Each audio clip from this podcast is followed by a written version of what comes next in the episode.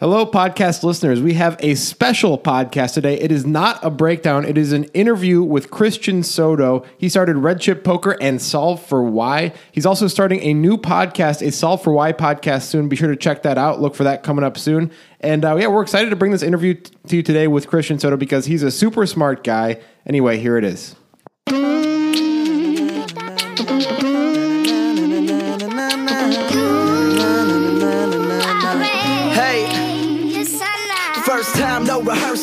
Say fuck second take. Now this baby scratching them. What's up, everybody? We have a special edition podcast for you today. Usually, we break down a hand, and we're going to talk about a hand that we already broke down. It was a hand with Christian Soto and Hashtag King, and we definitely didn't want to talk to Hashtag King, so we're going to talk to Christian Soto instead. And we have him here today. Hey, Christian, how are you doing? That was a really good intro, actually. Thank you. Uh, I'm really, I'm really well. I'm pretty excited to be on uh, on this podcast. We are excited to have you. Uh, you are much friendlier than Hashtag King, as well as probably a much better player. So, um, guys, if you remember, we did this podcast maybe six weeks ago or so, and Christian played this hand from live at the bike. I'm just going to give you the details so you can uh, know everything that happened, and then we're going to start asking about his decisions in the hand. So, it's a 5 10 20 game. Soto has over $10,000 in front of him, and he raises plus one with to $100 with ace queen off. And hashtag king is in the hijack. He's got almost 10,000 in front of him as well. He re raises to 225. Uh, and Christian Soto calls. What does hashtag have? Do we have that? There we go. Five, six of diamonds. Uh, the pot is $485. The flop comes out deuce queen 10. So good flop for Christian. Hashtag just has two back doors. Christian checks. Hashtag bets 915 into this pot of 485. Christian calls, and the pot is now 2315 already. The turn is a three of diamonds, bringing straight and flush draws for hashtag. Soto checks. Hashtag bets 2300 into a pot of 2315. Soto moves in for 8755 effective. Hashtag calls. All right. Well, the river breakdown hashtag. Uh, sorry, hashtag lost both of them. But the interesting stuff, of course, really is Christian's decisions throughout. I think um, Christian, the most showy part of this hand has got to be the check raise all in on the turn. Can you tell us what your thought process was there? Well, I mean, I, I honestly think we should probably start from the beginning because it, it's uh, it's a couple like certain decisions that are are in line. So like I would rather I would rather start from the beginning. So first thing that we need to talk about I think is the decision whether we want to four bet or not. And I think it's kind of close to be honest with you. So I think against a player like this that's probably continuing with the entirety of his three bet range, which I assume to be merged, like there is a, a really good argument to actually four bet sometimes, especially at this depth. The problem is that with him specifically, he's a player that could just like say whatever five bet with like anything. Um, that's kind of the why I decided to just flat. But I think against a player that's three betting and then continuing with the entirety of his merged range and position, uh, a hand like Ace Queen, which dominates the majority of that range, could fall into a four bet. Um, but I think flatting is perfectly fine. Obviously, that's going to be the correct game theoretical play. Um, moving into the flop, I think that against a player like this, Ace Queen is more like a trap at that point um, because he's so wide in so many positions that we are pretty much like trapping Ace Queen versus this player type. So when we flop uh, when we flop a queen on this specific board, we pretty much like have to make the decision on the flop that we're most likely pretty excited and want to play for stacks at some point in the hand. Uh, are you guys still there? We are. We're listening along. It's we're enthralled. Yeah. Okay, cool. Uh, so uh, the next decision point is if we're going to play for stacks, how are we going to play for stacks? Obviously, now we're going to start with a check uh, automatically on the flop. Now he chooses to bet pretty much like an overbet on the flop, which is like a little surprising. However, I think we still need to remember the the flop act, the our pre-flop decision making. We think he's merged, right? Even though he is betting a polarizing sizing, right? My, the the mindset is he's still merged, right? He still has king queen. He still has like jacks. He still has like some random hands like you know him having six five diamonds is like you know it could be argued that he's um in the pole now with that hand, but like he just he's just not like given the history and how he plays, he'll just have ace jack, he'll just have all kinds of hands here. Um, so I still think he's merged, even though he's using polarized sizing. Um, so we call right now we land on the turn, and he chooses, and, and we check again, and it picks up like a lot of um, you know he picks up a decent amount of equity and backdoors come in, and you know we check, and now he bets pot and we have like about pot behind to play uh, if I was to like shove. And now we need to decide well, is he pulled or merged? And if he is pulled, how often do we think he is going to bluff off on the river? And now those are some really interesting assumptions that now we have to make. Is like one, I don't think I think he's merged in, and what I mean by that is I think he does have king queen, and I think he has like jacks and like crap. It's just like me doing com- like so. The the interesting part is like I did commentary like two days of him playing, um, so I have a lot of additional info like in terms of like knowing how he plays. So like I know he's just like overly merged in all the spots like throughout all hands. So that's a lot of information that you know the outside viewer doesn't have. You know what I mean? So it's like I think he has jacks. I think he has all these hands. And now, secondly, I think the the other portion of it is given given the information I'm putting out now, right? In terms of like like what am I saying I have, right? And and what is his bluff frequency on the river now? Because uh, that's something we have to decide too. It's like, well, I called the three bet, I called uh, over bet on the flop, and now if I call a pot size bet on the turn, how often is a bluff actually coming in on this river? And I think that, you know, maybe with him it does come in, but like logically speaking, like the bottom of my range is like, like literally ace queen, right? Like maybe a king queen suited, I guess. Like, but like I guess I guess a queen, but like I'm not folding, right? It's just like I'm pretty much saying like I'm showing down this hand 100 percent of the time. Christian? So if I go ahead, so uh, that makes sense. At the same point, since he bet two x the pot on the flop. Mm-hmm it, why are you? And I know you'd watch him for two days, so I'm sure there's a reason for this. But why are you believing when that he, like when he he did fire 2300 on the turn? He bet he did bet pot on the turn, but right. you're assuming he's not going to fire pot on the river. So do you think like he bets he does he just take these lines so often that you and you had just seen it, or was there other well, the things thing in is, play? Well, the question is, what does he do with jacks? What do he do? What does he do with like ace ten? What does he do with these kind of hands that have like no logical reason to be doing this that that are all just like merged hands. I think I think he's just like bet bet checks, right? And you know, it theoretically like I should just be like call call call, right? Like it's pretty standard. However, like I think we just bail him out a lot where he just makes too many mistakes and it's a situation where we're at the top of our like we're at the top of our, our range versus a player like this, and we just want to play for it because he makes too many mistakes. Like if my assumption is he has jacks, he has king queen, he has these hands that are like supposed to not be taking this line and supposed to be like checking at some street. Well, he's not like that. He's just like he's just going to bet because he's LOL protection, LOL thin value, and then like when he gets shoved on, he just has no idea what to do. And I know the argument is, you know, we block the ace of diamonds, so we're blocking his logical bluffs. And it's like against a player like this, that is a fair point. However, I think that blocking in this specific dynamic where we're playing a massive pot, I think it's almost more important to block aces than it is to block his bluffs, especially mm. if, especially when he is just overly merged too often. Right? So that's interesting. So essentially you think he has a lot of showdownable hands in his range that he's overcalling the turn with and underbluffing the river with? Correct.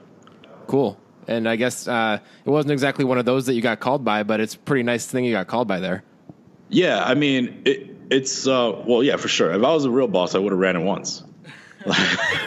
uh, but you know, it, he had a lot of equity, so it, you know, it, it's super thin. Like I don't want to say that I'll always be correct there, um, but it's a situation where I also wouldn't take this line against like anyone that I deem to, you know, this line wouldn't happen in in, in, a, in any other setting, right? Like no one's going to like three bet to that size and then double pot and then pot like with these kind of hands. Um, but yeah, the assumption is that he's overly merged. And of course, if he's pulled, we're in a really tough spot, right? Because we're blocking we're blocking his bluffs, and we have like a bluff catcher, right? But I don't think that he thinks that way, right? He's just thinking, I have two jacks, and like this kid might have ace king, so I have to keep betting. And you know, when we take it that way, it's like, well, play for stacks, and that's kind of what that's kind of what I was saying going back to the pre-flop action is this is a very logical four bet versus this player type, right? He's just like three bet. He's he three bets like ace jack off and then calls four bets with it. He three bets king jack off and calls four bets with it. So when I choose to just call, my mindset is trap. Like we're playing for like we're playing a big pot here against a very weak opponent. Um, and yeah, in uh in a theoretical in a game theory sense, like this is a huge mistake, right? Like it's like he should never be calling with worse, right? It's like Right. so but I think that's like a big error that players of you know all of my peers and even myself sometimes fall into is like you know we'll just stick to the game theory. And the game theory is like well this is just a call call call hand. Um, and maybe even like a call call fold in some scenarios especially with the ace of diamonds in my hand. Um, so that's kind of that's kind of the game we're playing here. It's a, a little bit of a back and forth of how exploitative can we get versus a player like this Yeah, it's it's interesting because yeah, the other the other concern that I think we talked about, Grant and I talked about when we were going over this hand in our podcast anyway was yeah, what like you were saying, what can you actually get called by, right? And so you actually got I mean he called incorrectly mathematically anyway. So that's amazing. So if he's doing that, I I imagine he's not maybe, he's able to call with ace 10 and two jacks and things like that. Um, when you moved in, you, is it just that you had seen him play enough that you just think like he's just going to call me with all sorts of stuff that he shouldn't? Um, period. I mean, how, like, Right, how, so- like ultimately, how low do you think his his range of calling there is ultimately? like nines. Wow. Like, yeah, it's just it, th- that's the thing. It's just like I think he's just calling like an absurd amount of hands that should just not be taking this line, and it's and, and that's the thing. Like it, it's it almost it's almost like comical, but I've seen him play two days. I'm seeing him play to like the day I'm playing, and it's like, well, we're playing for all of it. Like when the queen came out, I'm just like, oh wow, like this is gonna be a twenty like this is gonna be a twenty thousand dollar pot. Like eh, like and it's just like I accepted that. And I wasn't necessarily concerned with, you know, getting like honestly, like if I have ace queen and he just shows me two kings, like I got super unlucky because it, it's just like he's a very special player at that time. And if I if I was unlucky enough to flop a queen in a spot where like I think he's calling me with two nines or like you know any any hand, then that's just unfortunate. But I also didn't want to bail him out in a situation where he could go bet bet check when we could just play for all of it in a spot where like I'm a huge favorite. Um, so that's kind of that's kind of the game we played and. I know I know you guys talked about the turn play in terms of like should he be checking or betting and I completely agree with you guys in terms of like he should just absolutely be checking. There is Right. zero reason for him to be betting turn um, with this hand simply because I have zero hands that like or at least not zero hands but very very few hands that are going to go call fold. Um, most of my hands there are just going to be like call call or like call shove. Yeah. Maybe you can fold like Jack Nine of Spades there or something like that. Sure. I mean, but that's like that's like even such a like I guess I could have that hand. That so like another thing is like I'm probably opening a decent amount of hands on that table just because like it was in my opinion a pretty weak table. Um, but at the same time, it was a it was a dynamic where if I had a different seat potentially I would open uh, a wide. But I had to be very cognizant of my early position opens because I had like two very loose players on my left, which was like hashtag king and then like another player named uh, Bear Jew. Um, and these guys are just like action players. So I, even though I want to VPIP like exploitatively like a large amount of hands because they're so weak and everybody's deep, like I just can't. So like my under the gun range uh, and my under the gun one range there is just like going to be pretty tight. Uh, it's just I'm going to play like a pretty good, solid, correct range there. Yeah. So ultimately, would you rate hashtag King's line in that hand like a one out of ten or maybe a zero out of ten? I mean, it's it's it's pretty bad. Yeah, like it's it's it's pretty bad. I mean, the three bet I think is the three bet candidate of six five of diamonds is perfectly fine, especially at these stacked ups. Um, but you know the sizings are all off, and you know it's not good. It's it's So really because, rare I because mean, of the. Sorry, Go go ahead. No, I'm saying because of the candidate, I wouldn't say it's like you know, one because the candidate's good. Like he didn't have, uh, like he had a good hand to three bet. So I guess um, maybe like a two or three. We, nice. Wow, he kind of jumped up the uh, the line a little bit there. We uh, so we do our own uh, sort of live the bike type show, so we get to see these kinds of players in action. And I got to say, even these kinds of players, we don't see this sort of erratic sizing kind of ever. You know, where it's the three. Right. We sometimes will see a three bet be this like crazy small like this, where it's just clearly incorrect. Where they, they in theory should want fold equity with their hand and, and don't get it. But then seeing someone bet twice the pot, get called, bet pot again. I, I don't know if I've ever seen that on our show. Grant, have you? I don't think so. That, that's what makes it such a fun hand. I think. Yeah. Like, is that is that something you feel like you run into against players like this, or is he just a special animal? It was definitely special. Like I, I didn't expect to see that flop sizing, which was interesting. And I think that's the most interesting part of the hand is that even though he's taking polarizing sizing, I still very much believe he's merged. And it's unfortunate we didn't get to see it. Um, but I'm just pretty confident like a 10 just takes this line for some reason. And, Huh. and it's just, it's just a complete misunderstanding of like those concepts of just like merge pole. And like, I think he gravely lacks that, uh, construction. So that's kind of why we did it. Wow, that's all really cool. Um, obviously, this was a very exploitative line you took against hashtag King for very good reasons. You clearly have a lot of good reasons for that. Uh, do you see yourself frequently taking these lines in games like this, or do you find yourself more often taking GTO lines? So it- it's it's a live poker is so interesting in that exploitative lines are just simply more profitable. Um, but I think having a baseline of game theory is paramount.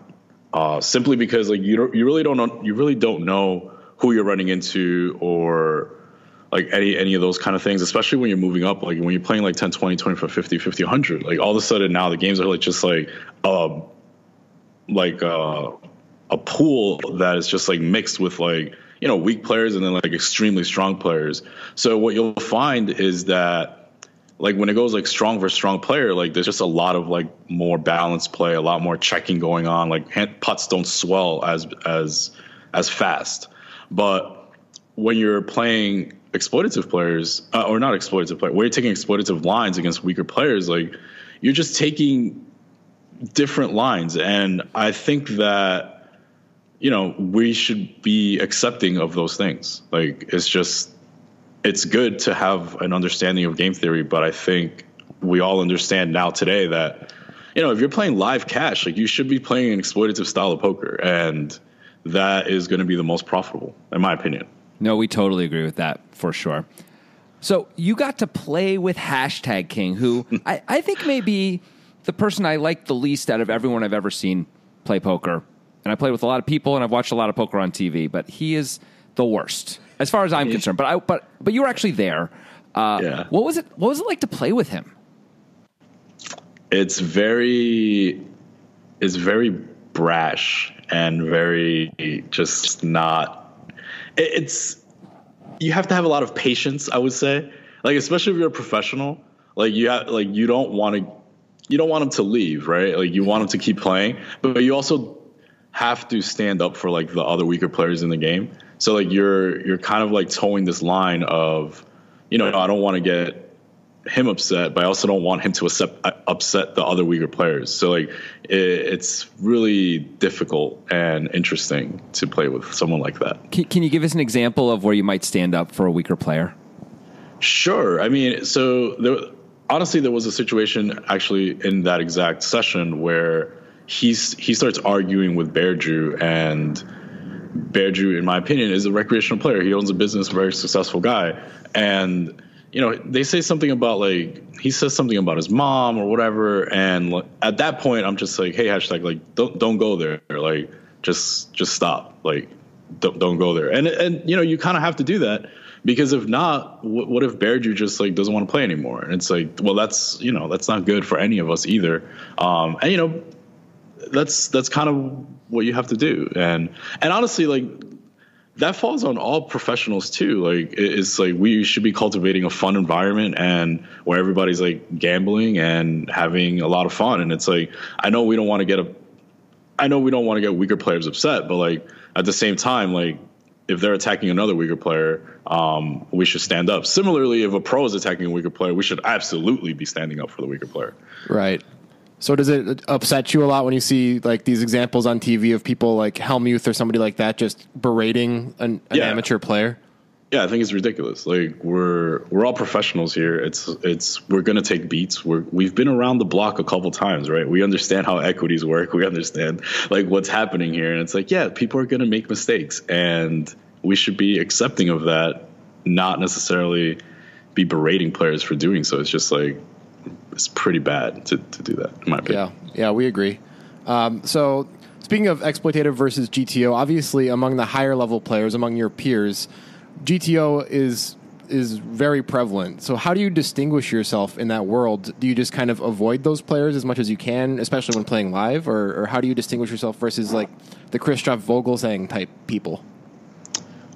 Well, in my opinion, I think that. Well, I don't want to say I'm like right under that. I'm I'm under that tier. I'm not on that tier yet. Um, but to be fair, I, I think that there's room to explore lines that necessarily haven't been studied as much by that by that school of thought.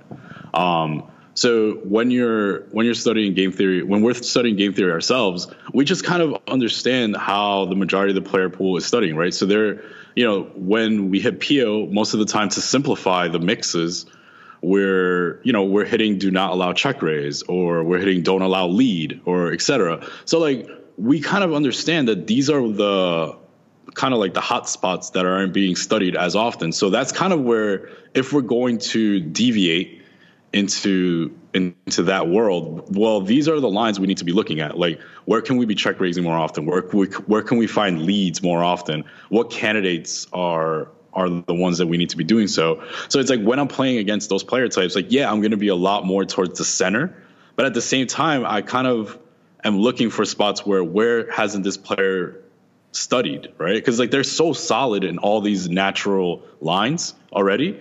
So we have to kind of like throw wrenches in the system in lines that they haven't necessarily thought. And it's hard as it's so hard, dude. I almost cursed there, so I'm sorry. But it's It's okay. Uh, it's so hard, man, because when you're when you're exploring these lines as well, like your mistake propensity now goes way up too, right? So it's it's going to be interesting how the next years kind of come about like what lines are going to be new and things like that and we're already seeing it right um, i think that as stack depths have has have become deeper like a lot more like linear and merged three betting even out of position has come into play. And that wasn't a thing like a while ago right? Um, like more of the more of the sizing more of the out of position uh, three bets were just like simply more pulled. And now we're seeing them like especially in tournament play like they were definitely pulled. Uh, now like we're seeing even like three bets out of position being more more linear or merged. Um, and that's becoming like that's kind of like the new wave or whatever. Uh, so it's going to be interesting to see like you know as as game theory progresses like what kind of new lines. And i'm like pretty certain it's just going to be like a lot more check raising and and you know check raising almost like doesn't exist right now um in in that in that world. And it's like it's it's going to come about. And especially when you're looking at boards where both equities just like run really close. And it's like well if both equities run really close then we should be pressing our equity and forcing our opponents to make mistake or potentially cut down the streets that they can realize their equity with. So if we make it a two street game instead of a three street game now the out of position player uh, gains advantage because you're cutting you're cutting out the in positions player ability to fully realize their equity. And you know that's gonna that's gonna come into play. And like building out those lines are gonna be really freaking hard You know, it's funny because uh, Grant and I have talked about many times uh, when we watch the World Series of Poker main event how few post flop raises there really are, and it sort of goes to your point of everyone's playing a very particular style. Not everyone, but almost everyone is, Right. and uh, and how sort of it's. I mean, like the Qui Nguyens of the world end up getting to win sometimes because of it. Uh, right and, and that's and honestly he's a great example of obviously he's not as calculated or anything like that but he is pressing his equity every time and people are just playing this defensive uh, mode where you know they're they're getting shut out of pots and all these things and it's like you know he, he's a very uncalculated you know th- that's an extreme example but it goes to show that there's something to this Absolutely. So, so you are. Um, I think a lot of people would would agree. You're like at the forefront of a lot of interesting poker thought these days. Uh, how much study do you put in yourself? A lot, man. Like it's so it's it's really annoying sometimes because even even like it, it's just you kind of have to have a fear of getting left behind as well as the ambition of reaching the absolute top. And both of those things kind of like really push me to just like keep studying and keep looking at what they're doing. Like I have a Run It Once account simply to just see what these guys are like doing and then like try to like figure out how to beat it. Like um same thing for like Upswing and like all those other uh sites. Um yeah, I mean you just have to put in a lot of study, man. Like Poker 2018 is just like so different than than what I than what it has been before. It's just like really competitive now. Yeah, And- time machine would be nice right now, right? Oh, we'll be super rich. I mean, yeah, um, yeah. It's just you know, there's just a lot of young because I remember right, like I remember being 22 um, and just like studying and really wanting to like compete with all these guys, and I just and like I know there's other 22 year olds now doing the same thing, and at the same time, I don't think any of us are at least you know we're not at the top we're not playing like super high rolls or anything like that or even like 25ks so you know if your goal is to ever reach that echelon then you know we have a lot of work to do Yeah, that's interesting. Um, speaking of work, obviously you have a couple of businesses that help educate people play poker. Do you do your poker friends ever get mad at you that you are in these businesses that are helping all of their competition? Ye- Yeah, I mean, at first I thought they at first they did, but then like at the same time, like so I started with Red Chip, which was, and I'm still there, but uh, I've taken like a lesser role. Uh, I started with Red Chip, which you know they they pretty much just coach like one, two, and two five players, uh, strictly, and then you know I got honestly like a little bit like bored because like they're like we don't really get to talk about like high level topics or anything like that. Uh, so then like I moved in uh, working with with Matt Berkey and Jordan Young uh, on Solve for Why, and that was like a really big experience just because Berkey's just like really like he's super smart and like he battles man and you know he's just like always taking the most like gangster line, you know. Um, and you know, sometimes it works and like sometimes it doesn't. And you know, I get to hear these like crazy hands that he's playing in like Ivey's room. You know, he's playing like super huge stakes. Um, and it's just like insane. Uh, but it's been like so much. It's been so much fun because like I've become really good friends with these guys, and you know, I think that there's like how poker education has come about like needs to kind of change i guess like as as the game is changing. Um i think that like i think what you guys are doing is great like in terms of like going over hands but i i guess like that can't be the sole um education i guess i would say. Right. um in terms of like it, it's just different now right? Like i think the years of like opening up CardRunners and like someone playing in front of a computer are just like kind of old. Um you know what i mean? Like in terms of like going over just like oh just watch me play these tables. Um like i i, I guess that's just like a little bit like that needs to change i guess and that, i guess that's the goal with Solve for Why. it's just like kind of like changing the way people learn like let like understanding like why these plays work instead of like just mimicking plays Well, tell us a little bit more about Solve for Why and how you're trying to how you're using that to try and figure some of this stuff out. Right. So I think that, you know, the, well, I guess I'll say what we are first. Like, so essentially we started with an academy. Uh, we pick nine players. Uh, they all like apply. We pick the nine players. They come in. It's a three day academy. Uh, we go over like theory. We go over game. We, go over theory in terms of like not only game theory, but like why, like how your opponents are playing. Uh, you know, and I, and for my in my opinion, like most of the like live players play very similarly, like a very like bluff catchy style, etc. Uh, so we go over like how your opponents play, you know, how what kind of line works, like the majority of people are approaching, you know, we go over game theory, then they play, we review that. Um, and I know you guys have been doing something similar as well. Um, I kind of like check that out. Um, and then, you know, we do commentary over their gameplay. Uh, we give them that and then we do like another session. We also do like mental game, like everything, you know, full blown like experience for three days. Uh, so we do that as well as like we have like webinars, we have all kinds of like things. You know, everything you can find is like on the Why Academy uh, website, which is solveforwhyacademy.com.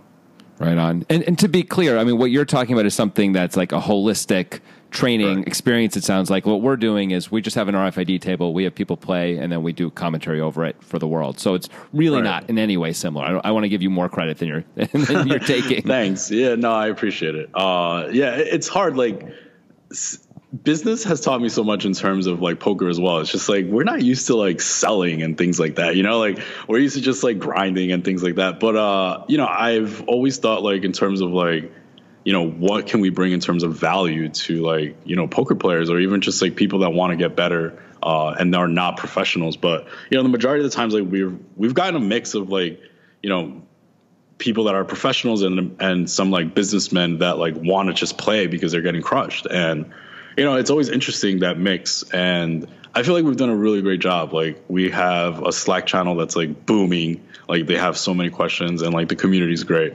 so i'm like really proud of the job we're doing um you know it's it's just like kind of what in my opinion the new the new way of like learning poker right now That's awesome. Congratulations, man. I mean, it's thanks. it sounds really cool.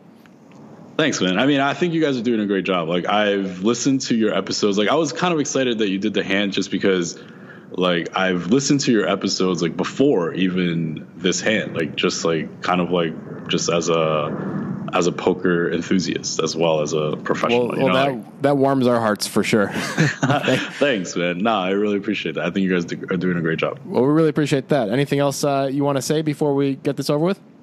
Nah, man. It's uh just thank you for uh, allowing me to come on. Hey, well, thanks for coming on. We totally have enjoyed this. We're sure our listeners are going to enjoy it too.